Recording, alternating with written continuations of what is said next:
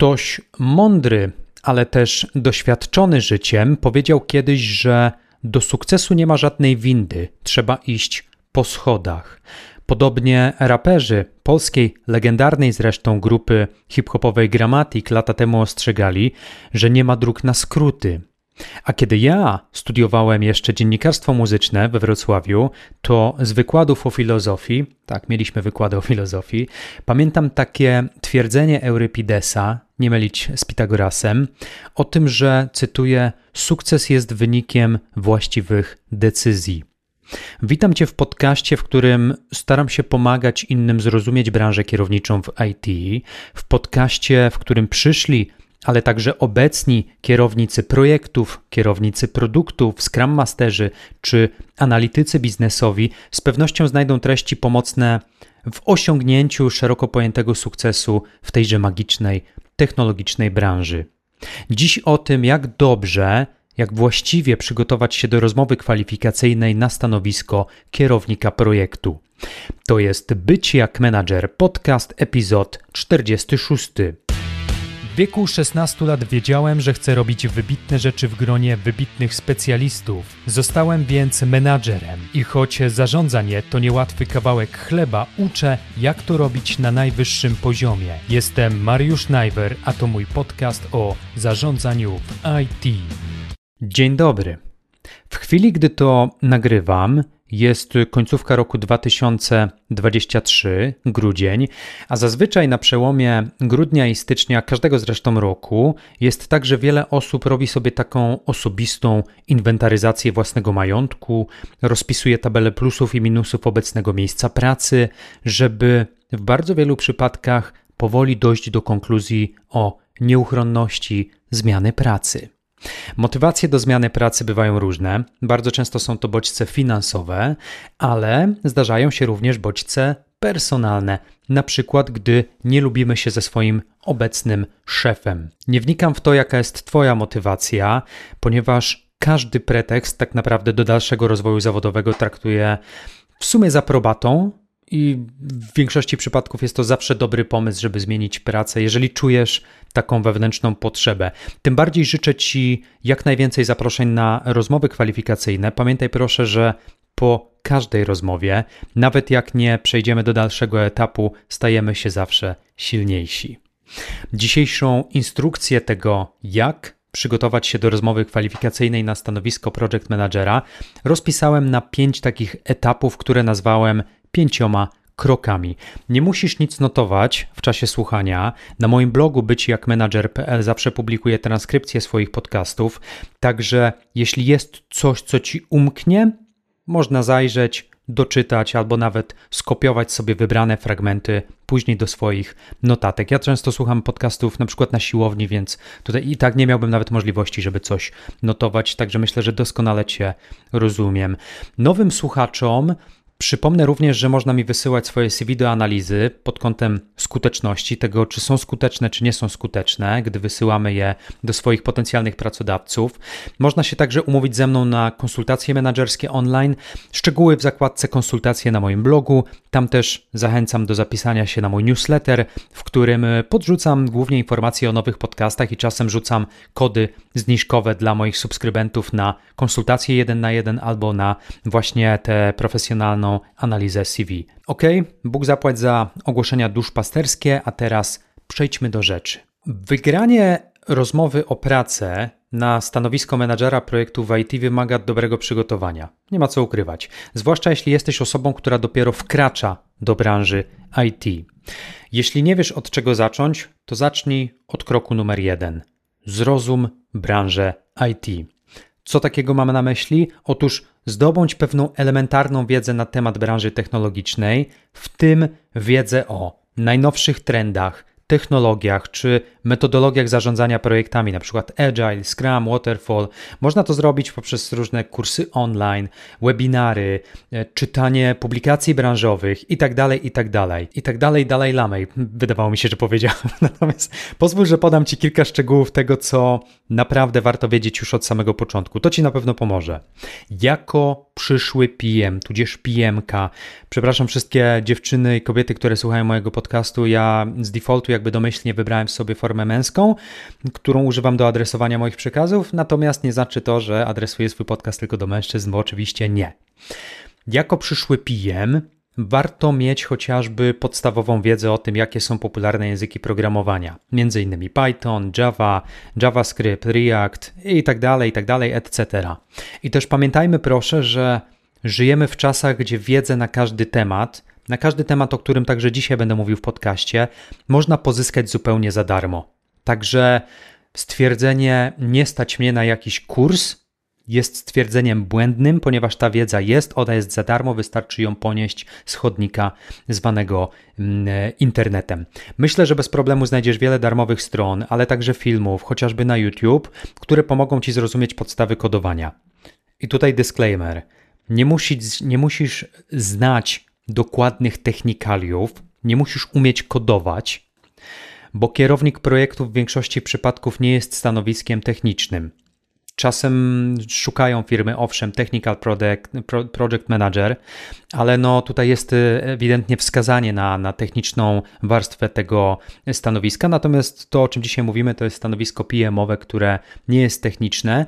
Spora część osób, które się ze mną spotykają na konsultacjach, jest przerażonych techniczną stroną tej branży. Ale nie ma co chować głowy w piasek, bo każdy, kto tak naprawdę nie ma poważniejszych przeciwwskazań zdrowotnych, jest w teorii osobą wyuczalną i też niezależnie od wieku.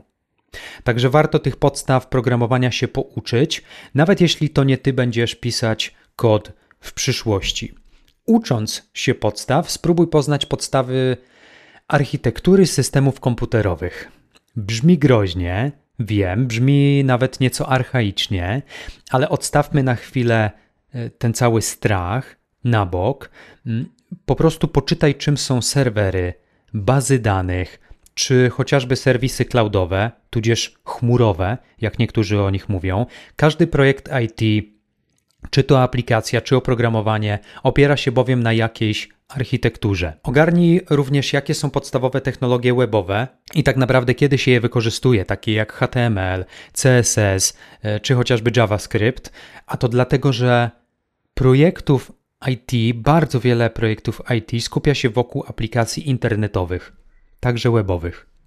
Poucz się również, wciąż jesteśmy w kroku pierwszym, poucz się, jakie są procesy tworzenia i rozwijania oprogramowania, jakie są etapy, mówiąc takim ogólnym językiem, etapy developmentu, kiedy mówimy o projektowaniu, a kiedy o kodowaniu, a kiedy mówimy o testowaniu, a kiedy po tym wszystkim powiemy, że zaczynamy wdrażać rozwiązania. Uwierz w to, co mówię, to jest absolutny must have dla każdego PM-a, ponieważ w wielu przypadkach będziesz odpowiadać za ten proces albo przynajmniej wspierać proces developmentu w firmie. W ramach pierwszego kroku także spróbuj zrozumieć, jak technologia jest wykorzystywana w praktyce. Oczywiście brzmi to banalnie, ale zapoznaj się z różnymi case studies albo przykładami z życia, gdzie technologia rozwiązała konkretne problemy biznesowe.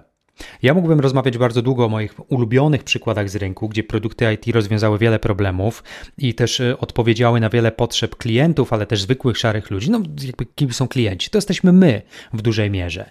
Jeśli nie wiesz od czego zacząć, to najpierw pomyśl, z jakich aplikacji albo programów ty korzystasz na co dzień, a potem pomyśl, jaki konkretny problem rozwiązuje ta albo inna aplikacja, którą na przykład masz w swoim smartfonie. Do samego etapu przygotowań do rozmowy o pracę na pewno warto dodać także śledzenie najnowszych trendów w IT, takich jak sztuczna inteligencja, machine learning, mm, czyli uczenie maszynowe, blockchain albo internet rzeczy, czyli Internet of Things. IoT, taki skrót często się też spotyka w branżowych mediach. Ja do śledzenia trendów wykorzystuję głównie dwa źródła: YouTube oraz LinkedIn. Algorytmy tych serwisów dobrze już znają moje preferencje i pewnie, pewnie dlatego podrzucają mi treści związane z nowymi technologiami. Wiesz, jak działają algorytmy. Kilka razy klikniemy w jakiś film i każde kolejne, powiedzmy, część kolejnych filmów już będą e, sugerowane w kontekście tego, co obejrzeliśmy wcześniej. Jeśli chcesz lepiej zrozumieć branżę IT, to taka praktyczna wskazówka ode mnie. Nie bój się zadawać pytań. Jeśli jest ktoś, kogo obserwujesz w social mediach, to spróbuj nawiązać kontakt z tą osobą. Ja w tygodniu dostaję co najmniej kilkadziesiąt pytań w komentarzach i w prywatnych czatach. Nie odpowiadam na wszystkie z oczywistych względów, bo też cenię sobie czas prywatny, którego raczej nie przepalam na sprawy zawodowe, ale po pierwsze, na część z tych pytań zawsze odpowiem, a po drugie, to nawet ja czasem adresuję swoje pytania do innych twórców i menadżerów, żeby uzyskać od nich jakąś poradę.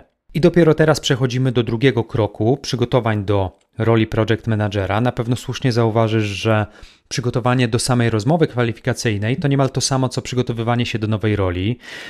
I o to w tym tak naprawdę chodzi. Im lepszym specjalistą zaprezentujesz się na rozmowie, tym większe będą szanse, że tę robotę po prostu dostaniesz. Krok drugi. Rozwijaj umiejętności zarządzania projektami. To nie jest łatwy krok, zwłaszcza dla osób, które nigdy wcześniej nie kierowały żadnym projektem, ale kiedy już przepracujesz podstawy, uwierz mi, dalej pójdzie jak spłatka. No dobra, trochę, trochę zbyt hura optymistycznie do, do tego podchodzę. Pójdzie na pewno łatwiej. Podstawy są zazwyczaj najbardziej trudne w każdej branży.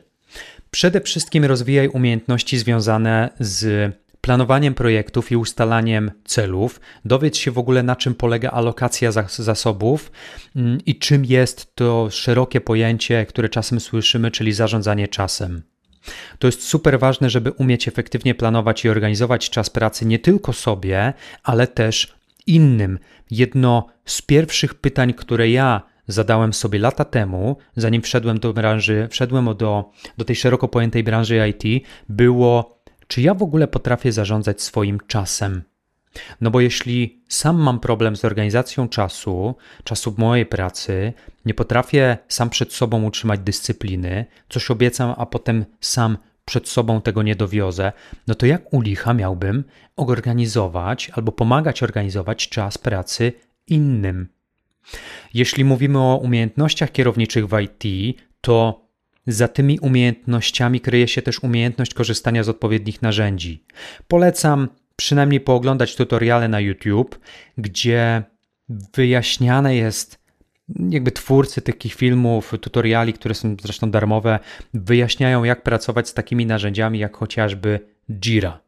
W ogóle jak znasz Jira, to poradzisz sobie prawdopodobnie z każdym innym narzędziem na rynku, bo Jira już jest taką podstawą. W sensie mało kto, kto pracuje w branży IT, nie zetknął się z Jirą albo nie pracuje z nią obecnie. W czasie rozwijania umiejętności menedżerskich rozważ też zdobycie jednego czy kilku profesjonalnych certyfikatów z zarządzania projektami.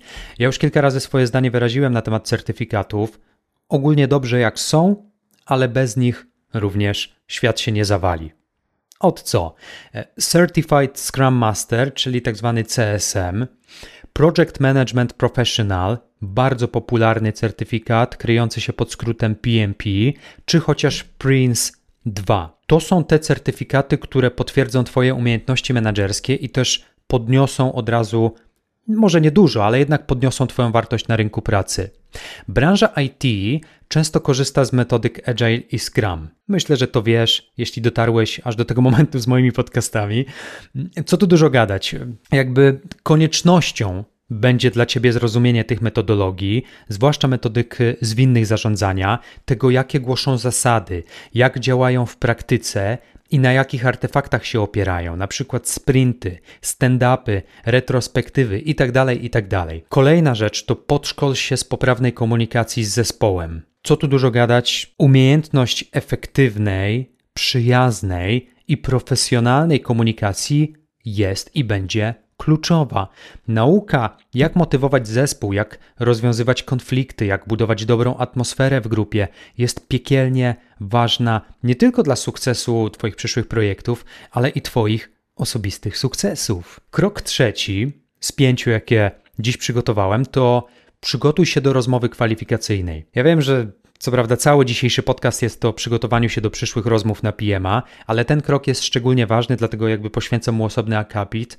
Chodzi bowiem o to, żebyśmy przygotowali się na konkretne pytania, a te pytania będą z pewnością dotyczyć zarządzania projektami i rozwiązywania konfliktów w zespole. Co do tego nie mam absolutnie żadnych wątpliwości. Spodziewajmy się też raczej ty się spodziewaj, aczkolwiek ja też się spodziewam, kiedy biorę udział w rozmowach kwalifikacyjnych, spodziewajmy się też pytań o przykładowe sytuacje, w których wykazaliśmy się jakimiś naszymi umiejętnościami kierowniczymi.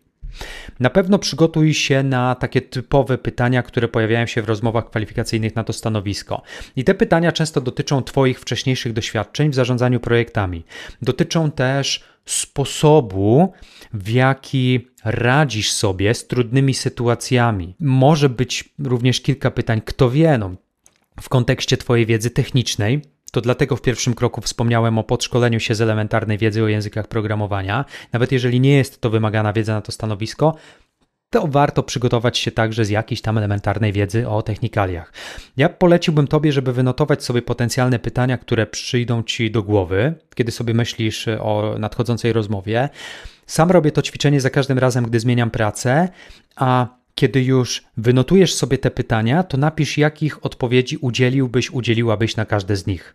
I to jest naprawdę super ćwiczenie, które fajnie pobudza taką wyobraźnię kierowniczą e, i myślę, że na pewno da Ci więcej wartości niż kiedy takiego ćwiczenia byś po prostu nie zrobił, nie zrobiła. Uzbrój się również w konkretne przykłady z Twojego doświadczenia zawodowego, które pokażą, jak radziłeś sobie zarządzaniem, zarządzaniem projektami w przeszłości, jak radziłeś sobie z rozwiązywaniem problemów, pracą zespołową, ale także, chociaż może powinienem powiedzieć przede wszystkim komunikacją. Jak to zrobić? Pomyśl o sytuacjach, w których wykazałeś się pewnym przywództwem albo jakąś innowacyjnością czy kreatywnym podejściem, albo też dobrze poradziłeś sobie z rozwiązywaniem konfliktów. I teraz ważna rzecz. Pamiętaj, że jeśli nie masz dużego doświadczenia zawodowego, to po pierwsze nie przerażaj się tym, powiedz o tym wprost rekruterowi, a następnie poszukaj w głowie przykładu ze swojego życia prywatnego, gdzie taka sytuacja, czy tam podobna sytuacja miała miejsce. Być może pomogłeś rozwiązać jakiś konflikt w waszej rodzinie, a być może zaplanowałeś od A do Z jakiś wypad rodzinny albo z przyjaciółmi na weekend. Być może to był wypad w góry. Jeśli na taki wyjazd, który ty organizowałeś, spojrzysz się jak na swego rodzaju projekt, to w ten sposób musiałeś wykazać się już na tym etapie umiejętnościami menedżerskimi, planując cały ten event. Przecież zorganizować wyjazd dla kilku, kilkunastu osób jest też pewnym wyzwaniem. Trzeba poznać potrzeby tej grupy, e, zobaczyć jakie ma zdolności finansowe, obrać cel, ustalić terminy, wykonać kilka telefonów itd., tak itd. Tak już w życiu prywatnym bardzo często angażujemy się w sytuacje, które wymagają od nas umiejętności kierowniczych, nawet gdy nie, wiedzie, e, nawet gdy nie wiemy jeszcze, że my już wtedy e, jakby budujemy w sobie te, te skille menedżerskie. Idąc dalej, na pewno możesz spodziewać się pytań o konkretne narzędzia albo metodyki do zarządzania projektami, takie jak Agile, Scrum, Waterfall, Kanban.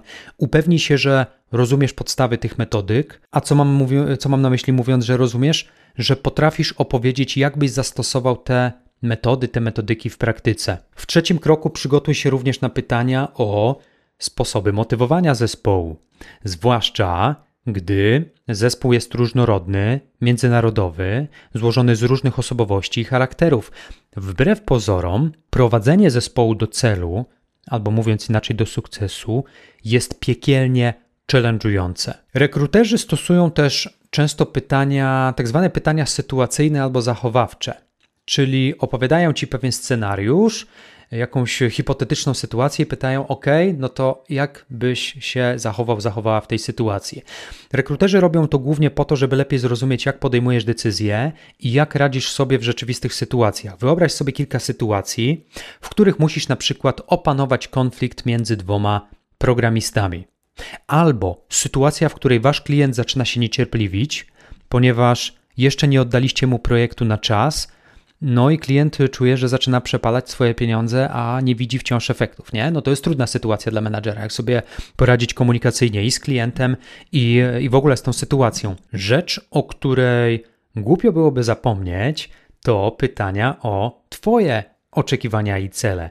I mówię tutaj e, nie tylko o oczekiwaniach finansowych, w sumie oczekiwanie finansowe, pytanie o to, ile chciałbyś zarabiać, to jest najbardziej oczywiste pytanie ze wszystkich. Mam tutaj na myśli głównie pytania o to, jakie ty stawiasz przed sobą cele na przyszłość jako PM i jakie ty masz oczekiwania wobec swojego przyszłego pracodawcy? Warto odpowiedzieć sobie na te pytania jeszcze zanim zadzwoni pierwszy telefon z zaproszeniem na rozmowę o e, pracę. Przedostatni, czwarty krok to poznaj firmę, do której aplikujesz. Uwierz mi, że rekruterzy i pracodawcy uwielbiają słuchać nowych, świeżych opinii o swojej firmie od kandydatów na pracowników. Im lepiej poznasz firmę przed rozmową, tym lepiej wypadniesz w czasie samej rozmowy. A teraz po kolei. Co zrobić? Przeanalizuj firmę. Jeśli wiesz już, która firma chce z Tobą porozmawiać, to podejdź do tego jak menadżer IT, jak analityk biznesowy i dokładnie przeanalizuj tę firmę. Odwiedź jej stronę internetową, przeczytaj sekcję o nas, publikacje prasowe, blogi, być może nawet sprawozdania e, roczne, poznaj misję, wizję, wartości firmy, jej cele strategiczne. Przeszukaj LinkedIn i portale społecznościowe, zobacz ile zatrudnia osób oraz na jakich stanowiskach. Poznaj także kulturę pracy w tej firmie, zdobądź informacje na temat kultury pracy w tejże organizacji, po to, żeby wiedzieć, czy to jest organizacja, która promuje na przykład zdrowe środowisko pracy, jakąś otwartą, transparentną komunikację wśród pracowników, czy może to jest jednak jakaś wielka korporacja, mm, gdzie człowiek człowiekowi wilkiem i tak naprawdę każdy każdego by zwolnił. Nie jest łatwo wyciągnąć takie informacje, ale no, nikt nie powiedział, że będzie to łatwe. Śledź także aktywność tej firmy w social mediach od chwili, gdy wiesz, że będziesz miał rozmowę z tą firmą. Zacznij obserwować aktywność pracowników firmy na LinkedIn czy tam na Facebooku, żeby lepiej zrozumieć, jak firma komunikuje się na zewnątrz i jak prezentuje swoje chociażby osiągnięcia. Poszukaj również opinii pracowników i klientów o tejże firmie. Warto zasięgnąć opinii innych o naszym przyszłym potencjalnym pracodawcy, co do tego nie ma żadnych złudzeń. Opinie w internecie mogą nam w tym oczywiście pomóc, a jeśli masz taką możliwość, to nawet porozmawiaj z obecnymi albo byłymi pracownikami firmy. Być może ktoś z Twoich znajomych pracował w tej firmie. To oni mogą dać Ci te bezcenne informacje na temat kultury pracy, stylu zarządzania i ogólnej atmosfery panującej w tej firmie. Przygotuj również pytania, swoje pytania o kulturę pracy. Przygotuj pytania dla rekrutera na temat kultury firmy, które zadasz w czasie rozmowy kwalifikacyjnej. To pokaże, że nie tylko jesteś ciekawy tej organizacji, ale też, że dobrze przygotowałeś się do samej rozmowy, a co za tym idzie, poważnie traktujesz możliwość dołączenia do ich zespołu. To tyle, jeśli chodzi o krok czwarty. Krok piąty Ostatni, zadbaj o odpowiednią prezencję. Pamiętajmy, że to, jak jesteśmy odbierani w czasie rozmowy o pracę, zależy w dużej mierze od rzeczy mniej merytorycznych, a bardziej wizualnych. Od razu powiem yy, i wyjaśnię, przed pójściem na rozmowę kwalifikacyjną, raczej nie inspiruj się tym, jak ja dbam o swoją prezencję w czasie moich podcastów, ponieważ bardzo często nagrywam je wieczorami, kiedy już jestem e, taki powiedzmy wyluzowany i wylajtowany i, i, i, są to już te ostatnie godziny w ciągu dnia, dlatego nie pucuję się z tym, żeby tutaj jakoś się uczesać, e, podmalować oczko, czy Bóg wie co jeszcze. Natomiast jeśli chodzi o ubiór w czasie takiej rozmowy kwalifikacyjnej, to ubiór ma być skromny, a jednocześnie profesjonalny, najlepiej w klimacie casual. Jednokolorowy t-shirt albo koszulka polo w zupełności wystarczą. Może być też koszula, tylko błagam, niech nie będzie biała ani czarna, bo to jest zbyt oficjalne. Kolory raczej stonowane, najlepiej bez żadnych dziwnych graficznych wzorów. Nawet jeśli lubisz klimaty Gwiezdnych Wojen, to Rozmowa kwalifikacyjna może nie być najlepszym czasem i miejscem, żeby manifestować swoją miłość do filmów science fiction, chociażby zdjęciem Lord Vadera na koszulce. Jak już dostaniesz tę pracę, to do biura ubierzesz swój ulubiony t-shirt, ale na potrzeby rozmowy kwalifikacyjnej jednak trochę bardziej schludnie. Fryzura również schludna. Cokolwiek to znaczy, zinterpretuj sobie słowo schludnie po swojemu. I tutaj też domyślam się, że temat może być kontrowersyjny, bo w teorii, nawet nie w teorii, ale w praktyce powinniśmy szanować inność i różnorodność. I ja się z tym w 100% zgadzam. Natomiast moją rolą dziś jest to, żeby wyjaśnić Tobie, jak zwiększyć swoje szanse na dostanie pracy w IT. A że menadżer jest stanowiskiem, gdzie często reprezentujesz firmę przed klientem, to wiele firm, uwierz mi, wolałoby, żeby wizerunek ich menadżera albo menadżerki był schludny i był profesjonalny. Także różowy irokes na czubku głowy może nie być najlepszym pomysłem na pozyskanie kredytu zaufania wśród mm, e, rekruterów albo u pracodawcy. Ostatnia uwaga, tym razem stricte techniczna. Gdy rozmowa odbywa się online, to pamiętaj o odpowiednim oświetleniu swojej twarzy, swojej sylwetki przed kamerką internetową. Jak też sprawdź, czy Twój mikrofon, którego zamierzasz użyć w czasie tej rozmowy, działa prawidłowo. Czasem rzeczy źle dograne technicznie mogą zepsuć nam całe wystąpienie i prezencję. Sam brałem udział po drugiej stronie, rekrutując menadżerów wyższego i niższego stopnia e, brałem udział w rozmowach, gdzie y, pojawiały się jakieś problemy techniczne, mikrofon zaczynał źle działać. Weź kogoś ze swojej rodziny albo z bliskiego otoczenia, przetestuj, czy wszystko ci działa technicznie jeszcze przed rozmową. To tyle, jeżeli chodzi o pięć kroków na tej drodze do wygranej rozmowy kwalifikacyjnej, czego oczywiście życzę Ci z całego serca. Ten temat będzie jeszcze powracał, dlatego jeśli masz pytania, to moje media, media społecznościowe są do Twojej dyspozycji. Podobnie jak konsultacje menedżerskie jeden na jeden, czy tam e, fachowa analiza CV, na które już teraz serdecznie Cię zapraszam. Wszystkiego dobrego, dbaj o siebie i innych. Cześć!